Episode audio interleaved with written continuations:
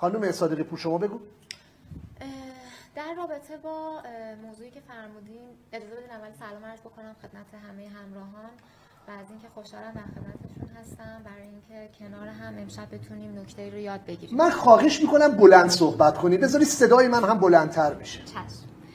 حجم انرژی منو نخوابونی یکی از نکاتی که ما بلنده؟ بلند. بلند. بلند. بله. یکی از نکاتی که لازم هست اول از همه من بهش بپردازم و بگم که چرایی حضور ما در اینجا و حالا این صحبت رو می‌تونیم برش اشراف بیشتر پیدا بکنیم. شعاری بود که ما همیشه داشتیم تجربه تلخ را تجربه نکنیم. وقتی که ما حرف از این شعار می‌زنیم که تجربه تلخ را تجربه نکنیم من به عنوان یکی از اعضای دبیرخانه پویش ملی صادرات و به عنوان یکی از اعضای واحد تضمین کیفیت مجموعه. جدا از آنچه که باید آگاه باشم از اینکه دور و بر من چی داره میگذره و در محیط پیرامون من نسبت به مسائل کیفی چه مسائلی در حال جریان هست یکی از راه های خیلی خیلی ساده بررسی ترندهای جهانی هست. در هر موضوعی خوشبختانه شرکت ها با هم حتی رقابت هم دارند که بیان به بهترین شکل یک سری اطلاعات رو برای شما بارگذاری بکنن که شما با توجه به اونها بتونید در مورد future action plan سازمان خودتون تصمیم گیری بکنید. future action plan فارسیش؟ برنامه بهبود و توسعه.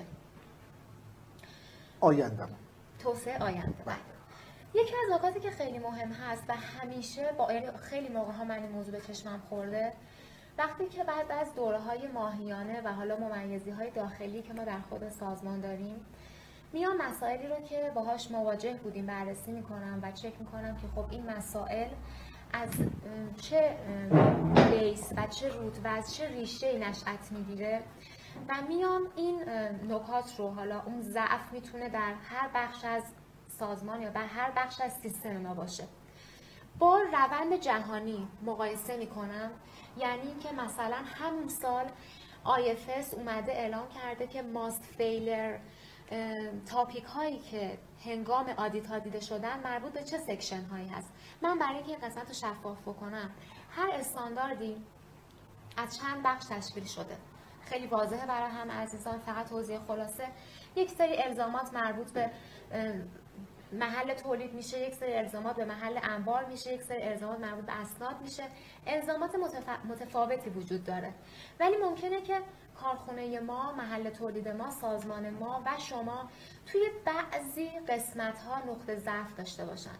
و من جالبه که وقتی توی صنایع صنعت خودمون و صنایع شبیه به صنعت خودمون از طریق سایت های رفرنس که معرفی خواهم کرد اینها رو مقایسه می‌کنم می‌بینم که چقدر اشتباهی که ما داشتیم شبیه به اشتباهی بوده که سال گذشته شناسایی شده.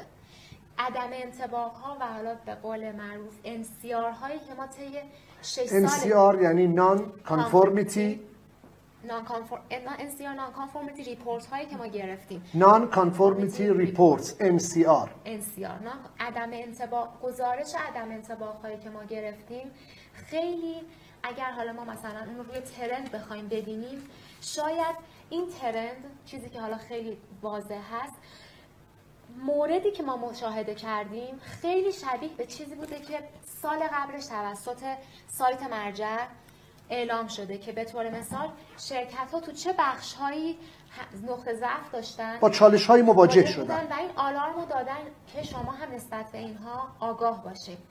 در مورد خیلی از مسائل ما می‌تونیم به این ترند ها مراجعه بکنیم و این ترند ها رو. خانم مجده صادقی پور خانم آنگینه پارسا شفاف مخاطب من می‌خواد متوجه بشه. موضوع امشب من ورود به این چالش هاست ورود به این trend هاست. از نگاه من ورود به این trend ها با تجربیات تلخ تأمین کنندگان صادر کنندگان تولید کنندگان کشورهای دیگر می‌تواند رقم بخوره. به recall ها مراجعه کنیم. recall ها رو کجا باید ببینیم؟ recall اصلا recall چیه؟ recall چیه؟ ریکال بر اساس استاندارد FDA روشی است برای این خیلی مهمه حذف یا اصلاح, اصلاح محصولاتی که مغایر با قوانین زیستلا هستن. حالا اون قوانین زیستلا می‌تونه قوانین اتحادیه اروپا باشه آفریقای جنوبی باشه کانادا باشه هر کشوری و هر حوزه‌ای برای خودش یه سری قوانین تعبیه کرده. و تولید کنندگان، صادر کنندگان، توزیع کنندگان همگی باید مسئولیت خودشون رو در قبال امنیت مصرف کننده، امنیت کالایی که دارن تولید می‌کنن و کیفیت کالا بپذیرن. حالا ریکال یا فراخوان محصول یعنی جمعآوری محصول از فروشگاه ها یا حتی وقتی که به دست مصرف کننده نهایی رسیده به دو نوعه یا به صورت داوطلبانه است یعنی یک شرکتی خودش بعد از اینکه محصول رو تولید کرده بعد از اینکه صادر کرده و در تمام یک کشور اون اومده توضیح کرده متوجه میشه که یه عیبی توی اون محصول وجود داره.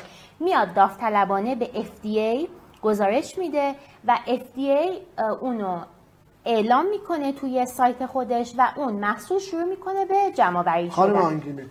آیا ریکال صرفا مختص صنایع غذایی است؟ خیر برای هر صنعتی ریکال می‌تونه وجود داشته باشه. یعنی هر محصولی که ما داریم تولید می‌کنیم و به بازارهای هدفمون ارسال می‌کنیم. من اینجا نقشم در زنجیره ارزش در زنجیره تأمین صادر کننده است. کالای من توسط وارد کننده ای وارد میگردد. توسط توضیح کننده ای توضیح میگردد. توسط یک فروشگاهی در اختیار خریدار خریدار نهایی قرار می‌گیره و خدا نکنه خریدار نهایی چالشی رو از اون محصول پیدا بکنه. یا من میام خود اظهاری می‌کنم. میگم ببخشید ببخشید ببخشید. در تولید محصول مثل شکلات اسنیکرز گزارشی که اومد.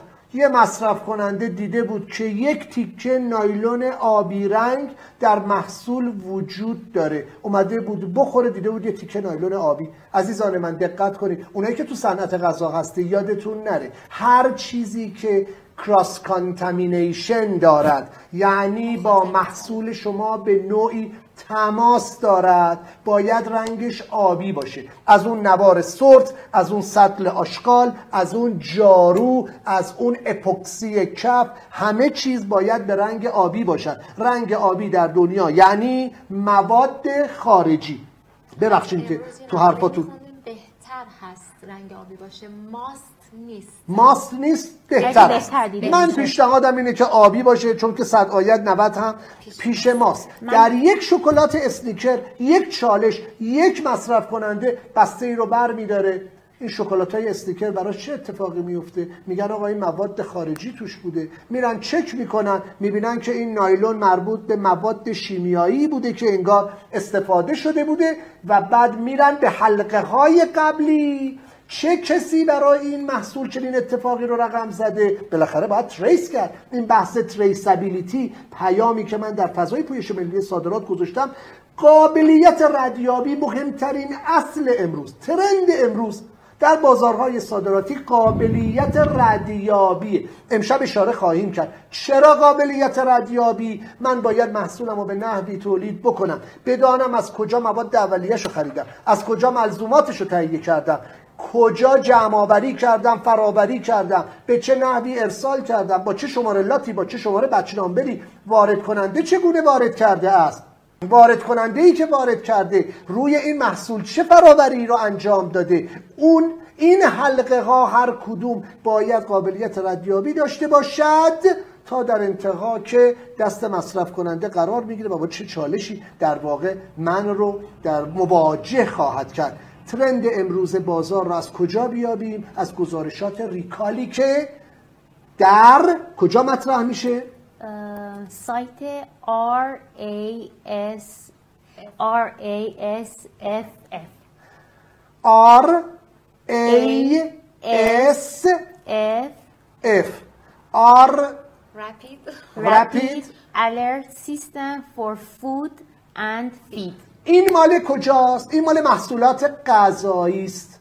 این مال محصولات غذایی. دیگر محصولات؟ FDA بهترین منبع باز FDA هستش. پس من وقتی برم اونجا با چه اتفاقی مواجه میشم؟ یه پرانتز باز کنم. متاسفانه ممکنه خبری رو در طی روزهای گذشته شنیده باشید که محصولی یا برندی ایرانی در یک بازار هدف صادراتی مثل آلمان با مشکل ریکال مواجه شده. الان اگر شما برید این سایت رو مراجعه کنید می‌بینید استرالیا هم به این مطلب اشاره کرده. اصلا تمام دنیا از این اتفاق در کوتاهترین زمان ممکن با خبر می‌شود. این یک چالش بزرگه. این همه marketing efforts که با کلمات آشنا شیم دیگه. تلاش های بازاریابی تلاش های بازارسازی این همه تحقیق بازار مارکت استادی و بعد بیایم محصولی رو تولید کنیم. چون استاندارد سازی نکردیم چون صرفا برگشتیم گفتیم آقای محصول ما گواهی استاندارد ایران را دارد. وارد بازار هدف صادراتی بکنیم. قافل از چالش هایی که در بازارهای هدف صادراتی امروزه مصرف کنندگان رو درگیر کرده. سلامت مهمترین مطلب مهمترین اصل برای حضور من در بازارهای صادراتی است. من یه نکته رو می‌خواستم بگم. ریکال برای سلامت امنیت و رفاه عمومی هم تعریف میشه. برای کسایی که تو صنعت غذا نیستن نمی‌دونم این کفش های خارجی رو دیدین یا نه. اگه سایز پا رو می‌زنه مثلا می‌زنه 37 و یک سوم یا یک دوم یک چهارم. خیلی وقت حالا کشورهای مختلف متفاوته. اگه این حالا تو ایران درسته که سایزا یه دونه یه دونه میره بالا ولی تو کشورهای دیگه این اشاری هم داره که همین من یه ریکال خیلی جالب داشتم نگاه می کردم سایزی که برای اون کفش در نظر گرفته بودن حدود یک سوم اون سایز اصلی کوچکتر بود و این رفاه عمومی اون مصرف کننده ها رو زیر سوال برده بود و خب همش از فروشگاه هایی که مربوط به خود اون برند می شدن جمع شد. و این نه کیفیت و شاید کیفیتش کیفیت عالی بوده نه سلامت مصرف کننده فقط رفاه عمومی. شاید یک مقدار تنگ بوده و این رفاه عمومی اون آسایش مصرف کننده رو به خطر انداخته. پس خیلی مهمه که ما اموال ریکال رو بشناسیم بدیم چه نوعی هستن و توی کار ما توی سازمان ما توی بخشی که ما در اون داریم می‌خوایم صادرات بکنیم می‌خوایم واردات کنیم در هر صورت توی کار ما ریکال چه معنایی ممکنه داشته باشه؟ مثلا توی صنایع دارویی ریکال قطعا امنیته چون ممکنه یک اشتباهی کوچکترین اشتباه ممکنه مرگ مصرف کننده مثالشو بزنیم. سایت سازمان غذا و دارو. بله. همین الان اگر مراجعه بکنیم سایت سازمان غذا و دارو ریکال ها رو نوشته. فکر می‌کنم دو اتفاق رو بله، تا اونجایی که من در ذهنم هست در سال 99 مطرح کرده. یکیش رانیتیدینه. یکیش رانیتیدینه. کی می‌دونه؟ من مصرف کننده ایرانی از کجا می‌دونم؟ اگر قرار باشه یا دکتر پزشکی تجویز بکنه. چقدر باید هوشمند باشیم؟ حالا شاید این چالش هایی است که در کشور من وجود داره که مثلا من اخبار نمی‌خونم. ولی اگر من بدانم دارویی به نام رانیتیدین در دنیا جمعآوری شده خودشون هم اشاره کردن سازمان غذا و دارو اومده گفته آقا افتیای آمریکا و استرالیا فکر می‌کنم بله. بر اساس دو حالا دستورالعمل یا بر اساس دو گزارش سازمان غذا و دارو میاد محصولی به نام رانیتیدین رو دارویی به نام رانیتیدین رو جمع می‌کنه. یکی دیگه هم یه چیزی بود. فکر می‌کنم یک محلول ضد عفونی بود که دستور ریکالش داده شده بود. بله. من اگر این چالش ها رو بدونم وقت نمیرم این محصول رو تولید کنم. آقا چرا محصول من باید خریداری شود؟ من باید خودم رو بذارم جای خریدار. آیا من بر تمام چالش ها بر تمام مسائل فراروی خریدارم اشراف دارم یا صرفا یه ادعا صرفا پیشنهاد محصول بدون توجه به ترندهای بازار؟